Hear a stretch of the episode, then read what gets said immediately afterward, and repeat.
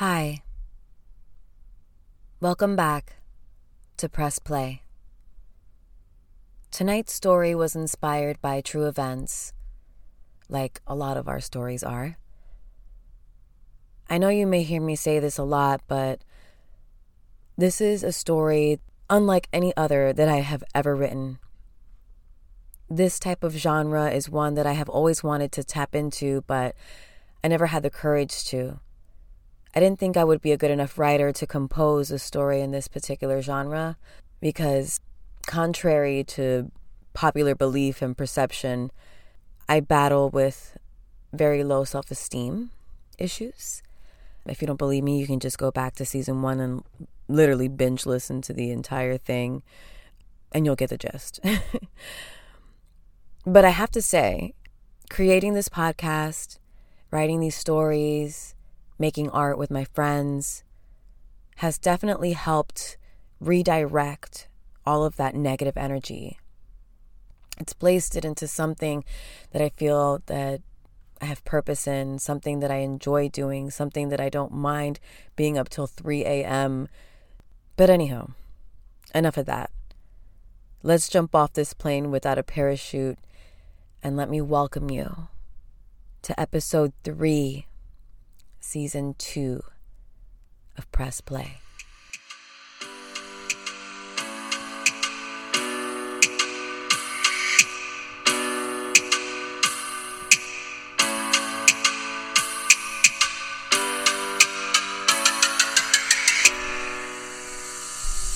She'll only come out at night, the lean and hungry type. Nothing is new, I've seen it here before.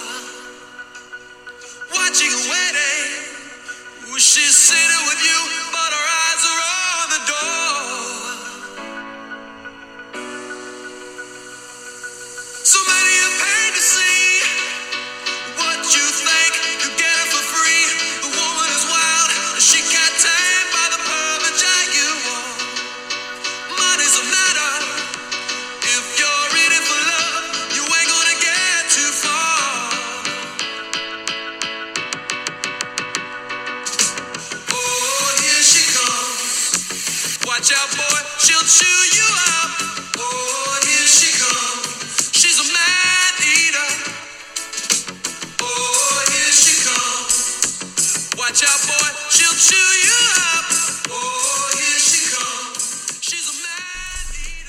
It was a typical quiet Thursday night in our town, Haines City.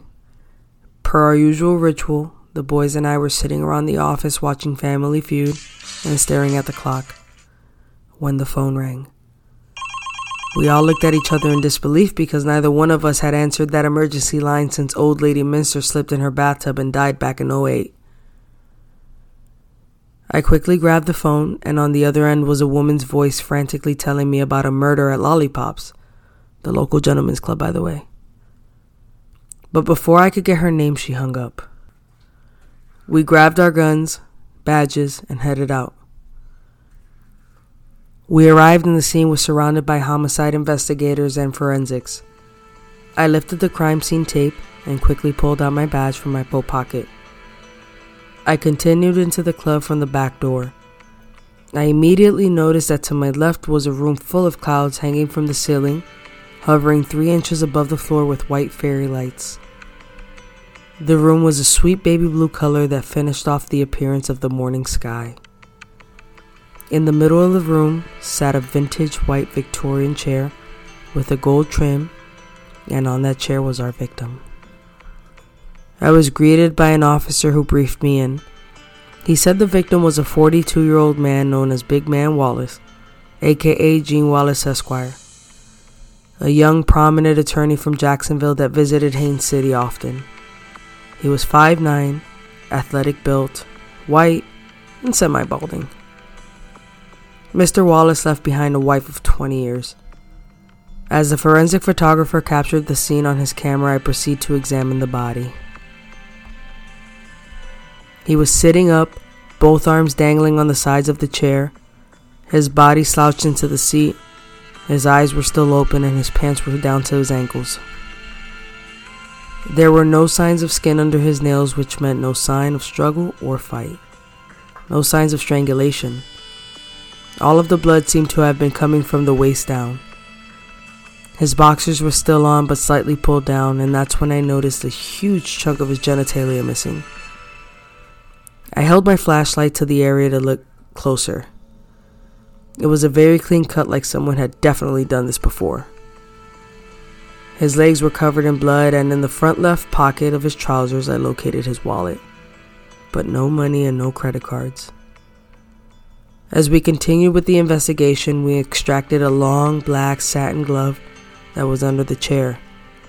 One that was made to fit the small, delicate hand of a woman. I walked to the front of the entrance of the club and asked the young lady seated at the desk. Her name was Holly. I asked if she had recognized Mister Wallace as a regular at the club. She said he was one of the most polite and well-mannered patrons of the joint. That he had always come in with a giant smile and, of course, wads of money. He was generous and knew the names of every girl in the place, including their birthdays. One of the dancers told her that Mister Wallace seemed to have a fetish of spoiling the women he could only touch, but never fuck. That he would also get very handsy in the heaven room from time to time, but then apologized right after. I asked her where she was at the time of the murder, and she advised that she was at her desk doing her job when she heard screaming and people rushing out the door, but she hadn't known what had happened until the police arrived. I thanked her for her time, and I headed off to the back where she had told me the dancers were. It was a very pink locker room. The lockers were pink, the floor had pink tiles, and the walls had pink glittery crown molding. It was like Pepto-Bismol took a shit. There were about fifty girls sitting around, hugging and crying with robes on, shivering in terror. Some were still dressed in their fishnets and pasties while detectives pulled them to the side for questioning. I ordered for all of the women to be covered before any more detectives continued with questioning. I approached one of the ladies sitting at a vanity who was sobbing uncontrollably and saying, "I'm the one who led them into the heaven room. I led him to his death." She called herself Tootsie. I asked Tootsie what she meant, and she proceeded to tell me that she took Mister Wallace into the heaven room for a private dance. She said after she was done with the dance, she noticed his eyes were rolling to the back of his head. She asked if he was okay, and he told her that he had taken a few beans so he could enjoy his nights with his girls. So she left the room to grab him some water, and when she came back, the chair was turned around, and there was blood on the floor. She turned him around, saw his trousers were engulfed in blood, screamed and ran for help. I asked her if she had seen anyone coming into the room when she left to get him water, but she said no, and that the security guard, Theo, would only allow two people at a time in the room. I then questioned Theo, who was the only security guard assigned to monitor the back rooms. I asked him about Mister Wallace and Tootsie entering the room together. He said yes. He remembers greeting Mister Wallace while he followed Tootsie into the room. I asked him if anyone else had gone in there with them. He said no, but that he recalls walking by the restrooms and seeing a woman in the bathroom stocking up cigarettes for the evening. He couldn't really make out who she was because the back area had very little lighting. But he said it may have been one of the girls that sold cigarettes in the bathroom between dances. But then his attention became occupied by a fight that broke out at the bar between two men. I thanked him for his time and advised we would be in touch. I decided it would be best to talk to the manager and owner, Gus. I walked out of the locker room and headed upstairs to his office. On my way up, I got a good view of the club from the stairs. The club was a warehouse turned into a very whimsical Candyland. White drapes and oversized models of fake candy hanging from an eighty-foot ceiling with neon lights lining all of the walls. The dancers' poles were all red and white to resemble candy canes. There were giant L E D lighted lollipop structures with a small platform for the women to perform their acts. There were huge screens on each wall of the main room that projected trippy pictures of candy. I finally reached Gus's office, and it was a large room, and one of the walls was just a two-way mirror so he can see out, but no one could see in. I asked him where he was at the time of the murder, and he said he was in his office counting singles from his safe. He claimed that to maintain the privacy for all of the women, he never installed security cameras. As we were going down the list of all the women that were working that night, I noticed an open locker with a long stem rose and a card inside. It read, X O X O Ruby Ryder. I immediately yelled out for forensics to take photos of the note and rose. We scanned the list of names of all the employees for a Ruby Ryder, but nothing came up. The name didn't ring a bell with none of the ladies, and they all said the manager of the place hadn't hired any new dancers in years. We scoured the entire building for clues, searched the parking lots, but no leads. We were already f- about fourteen hours into our investigation, and we decided to call it a night. We let the ladies go home, bagged the body, and advised the manager he would need to shut down Lollipops until further notice. As I drove off to head to the station, I was a mile out when all of a sudden I heard a loud bang. I looked through my rear view and saw a huge flash of light and smoke coming from the direction of Lollipops. I turned on my red and blues, hit a U, and sped in that direction. I arrived and the place was in flames. You could hear the fire truck on its way. Fuck. Another fourteen hours of this shit. The fire department arrives, and after about four hours, they were able to put out the flames. The bomb squad brings to my attention bags that were left around the building that were full of explosives. The explosives known as Goma two Eco that can be ignited with a simple timer and a cell phone. Our killer has done this before. Could he possibly be ex-military? My mind goes back to the security guard, Theo, who listed himself as a veteran. I returned to the station and called the manager of Lollipops to inform him of the explosion. I casually asked him about the fight that broke out at the bar. He said he doesn't recall a fight ever breaking out, and that the only action that happened was the murder of Mister Wallace. What would have been Theo's motive? Money? He can't get paid much being a security guard. Maybe it was a duo, a two-man job.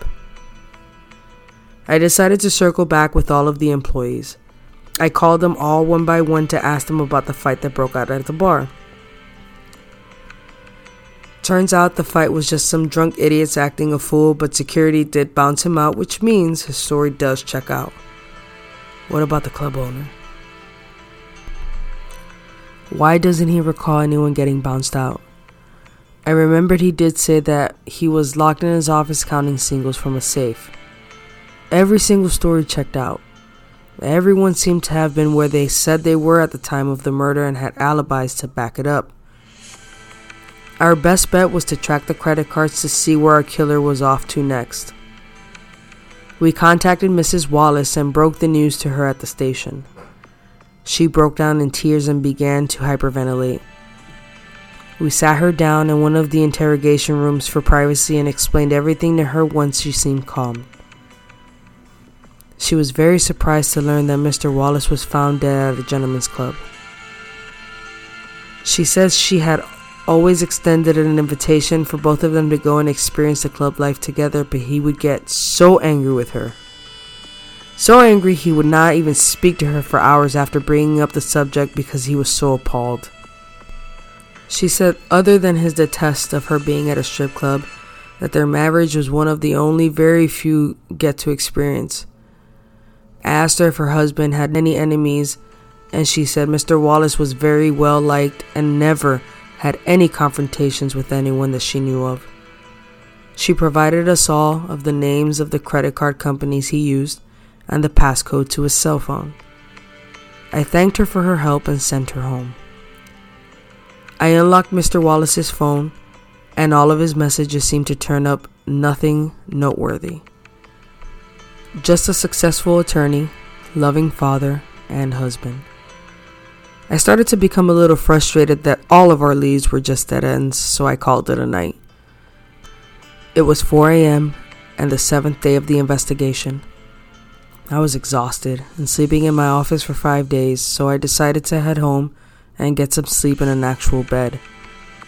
It would all start again tomorrow, so I arrived home, unlocked my door, fed my cat Gideon when my phone rang. Hello? Yeah, this is Detective Neeson. It was F B I officer Emma Torres calling to ask questions about the Lollipop case. She told me she saw the story about my case on an online newspaper called the Florida Times. The case piqued her interest because there were two other very similar cases that occurred a few months ago. One in a Missouri gentleman's club where they found a forty-four-year-old explosives engineer named Carl Hudd. He was in the one of the back bondage rooms tied to a chair. His pants were down to his ankles and his tongue cut off. The other in a cabaret in Louisiana a month later. This time a forty-year-old man named Peter Frampton, a world-renowned urologist that was best known for being the first to perform a penile transplant in the U S. Mister Frampton was also in the back room of a club bleeding out from a cut in his femoral artery. She said both clubs were blown to bits shortly after the investigators and forensics commenced their research. She asked if I had found a black satin glove, a rose, and a note that read, X O X O Ruby Ryder. I immediately felt a chill run through my spine. Then she said to me, our killer is definitely a woman. I tell her to send me both files to my office so I can compare notes. I grab my car keys and head out to the station. The files were on my desk ready to review along with some of Mister Wallace's credit card statements. I dive in and find the latest transaction, which was tracked to a pawn shop down in Hollywood, Florida, a city just south of Fort Lauderdale. I snatch up the files, my keys, and began the four-hour drive. It was ten a.m. when I arrived, and I knew I only had a few hours left until our murderess would strike again.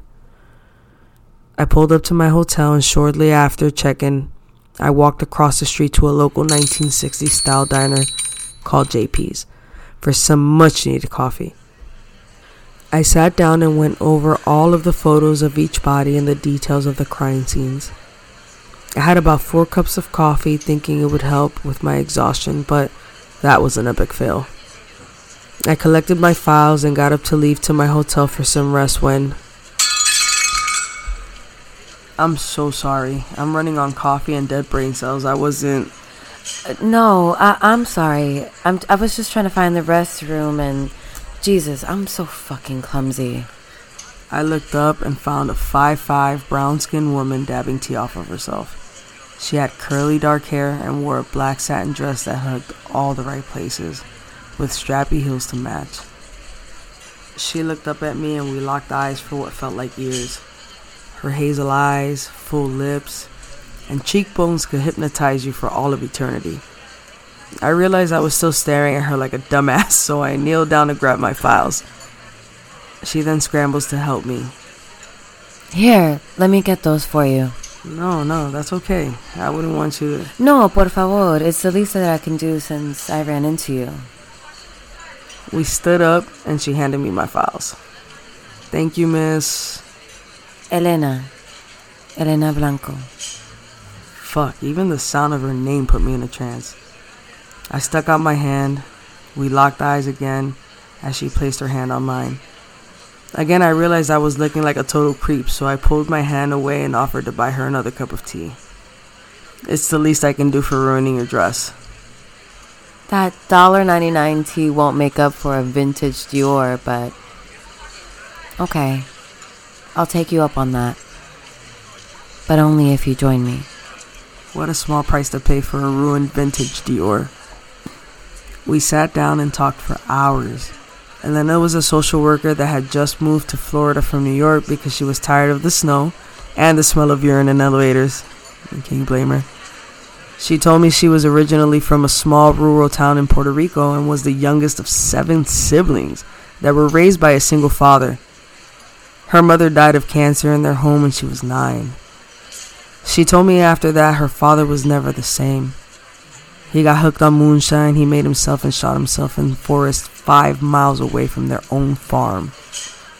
After that, she was sent to New York to live with her aunt and uncle by marriage, where she confided in her uncle to protect her, but repeatedly molested her for years. When she turned fifteen, she ran away and lived in an even rougher life on the streets. She panhandled for money, sold flowers, cigarettes, drugs, even sometimes her body. See, that's why I became a social worker. I wanted to help young women like myself that were dealt a bad hand in life. But anyways, tell me about you. Do you like your job? What are you currently working on? I hesitated. What? Is it one of those, like, if I tell you I have to kill you type of cases, or what? No, it's a case about a woman serial killer, actually. Wow. I was expecting maybe a armed bank robber or a large kilo of cocaine bust on the coast. Tell me about Our Lady. How dangerous is she? Well, thus far, we know she hates men. Um, she cuts off body parts, and I don't know what it is about this woman that made me so damn comfortable. I poured out every detail of the case to her, even though I knew I shouldn't discuss murder cases with civilian and strangers. She kept telling me that we were no longer strangers and to just think of her as another detective, helping me crack the case. I played along with it for a while longer, but then my eye caught a glimpse of her gold watch. Fuck, I'm sorry, Len, I have to go. Oh, shit. So do I. It's my first day at my second job and I can't be late. You never told me about your second job. Yeah, I- I'm sorry. I-, I I got a job last night as a bartender. It's it's just a gig. Okay, well, do you have a car? No, it's it's okay. I'll, I'll catch an Uber. It it seems like you have your work cut out for you. I can drive you. Um, I mean, you- you're trying to find your murderous butcher vixen, and I just... You know what? Just uh, come grab a drink with me at my job. Just just meet me there. She placed the card on the table. Here's the address. It was nice to meet you, uh... Leo. Leo Neeson. And just like that, she was out the door. I was smitten with her. I could tell because I don't like meeting new people, especially after my fiancée Marie's passing three years ago. But there was something so hypnotic about Elena that I just couldn't resist. I had to see her again. In fact, I had to see her tonight. I picked up the card she left on the table. It was a white card with only an address on the back. I put it in my wallet and placed cash on the table to pay the tab. I floated right out of that diner with a grin from ear to ear. I headed out to the pawn shop listed on the report and questioned the only clerk that was in the shop at the same time the transaction was processed. The clerk looked up the date and time I gave him in his security footage in the back. Turns out the camera was not even recording at the time this transaction was processed. Fuck, another dead end. It's been four days since I met Elena, and not a minute has gone by that I haven't been longing to see her again. All I have done these past four days is walk around every club and bar in Hollywood searching for a solid lead. But let's face it, Elena's been on my mind since the day she left her card on the table, and I haven't been able to think straight since. Maybe I need to see her one last time. I mean, she works at a bar, I have the address, and why not have some fucking fun? I'm in Miami. It's been three long years since Marie, and I don't want to be the sad guy forever. Tonight, I'm someone else. I'm not sure who I want to be, but tonight I am definitely not me. I jump in the shower, put on my best robe, comb my hair, and sprayed on some cologne. I looked myself in the mirror, practiced my head nod for Elena, and left. I got in my car and headed to the address on the white card. The address took me to a huge warehouse complex with a bunch of tires out front. There were no cars coming by and no sign of a bar in the area. I pulled up in my Camaro to a metal code box with a card slot on it. The fuck is this for? Do I put my credit card in it? I mean, maybe this is one of those speakeasy type of bars where you have to have a special key or code to get in. A light bulb goes off in my mind. I quickly grabbed the white card she gave me and placed it in the slot. Suddenly, I feel my car sinking lower and lower into the ground. The car touches the ground and I hear a thump of a heavy door above my head. The floor underneath my car seems to be on like some sort of rotator belt, slowly propelling it forward. The movement comes to a halt and a man in a suit comes to open my door. He welcomes me by name and directs me to the red light at the end of the long and dark hallway. The door opens just before I get the chance to place my fingers on the handle. I walk into a huge nightclub with fifty-foot poles bolted from the ceilings with some of the most beautiful women I had ever seen. I made my way to the bar at the back of the club so I can get a better view of the place and hopefully bump into Elena. I noticed that every bartender and waitress was in a head-to-toe catsuit with a face covering. There was no way I was going to be able to identify her now. Before I could order a drink, I felt a hand on my shoulder. I turned around and it was one of the women in the catsuits. She stuck her hand out, began to walk backwards, and signaled to me with her finger to follow her. Her finger was like a magnet, making my body chase behind her and making my mind go blank. She takes me to the back of the room with a stage on a pole in the middle and disappears through a door on the other side of the small room. A song then begins to play. The next thing I know, a curvy woman comes in making her way to the pole. She was dressed in a gold belly dancing outfit. Did I just walk into heaven? Elena must have set this up. The woman was circling around the pole while she sways her hips to the music.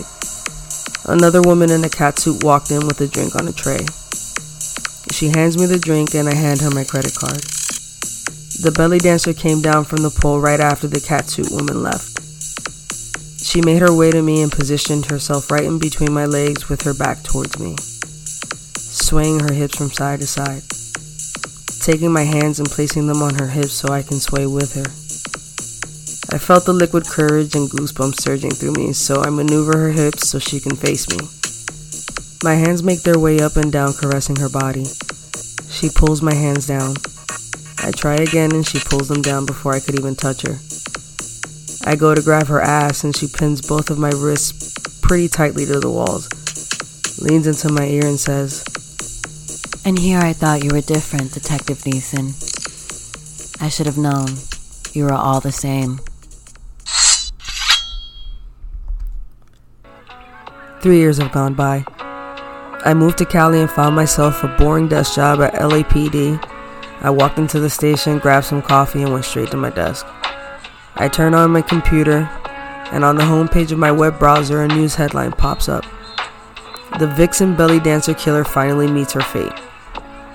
The article spoke about Mister Hudds, Mister Frampton, and of course Mister Wallace, detailing each murder like the reporter had been following me each step of the way.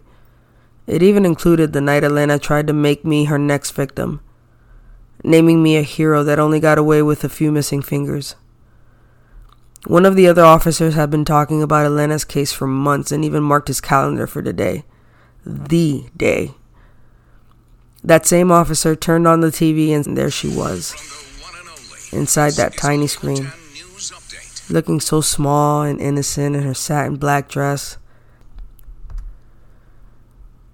leaving the courtroom, surrounded by reporters and paparazzi. One of the reporters asked if she felt remorseful for any of the men she killed. She looked straight into the camera and said, "Fuck no, and I'll do it again."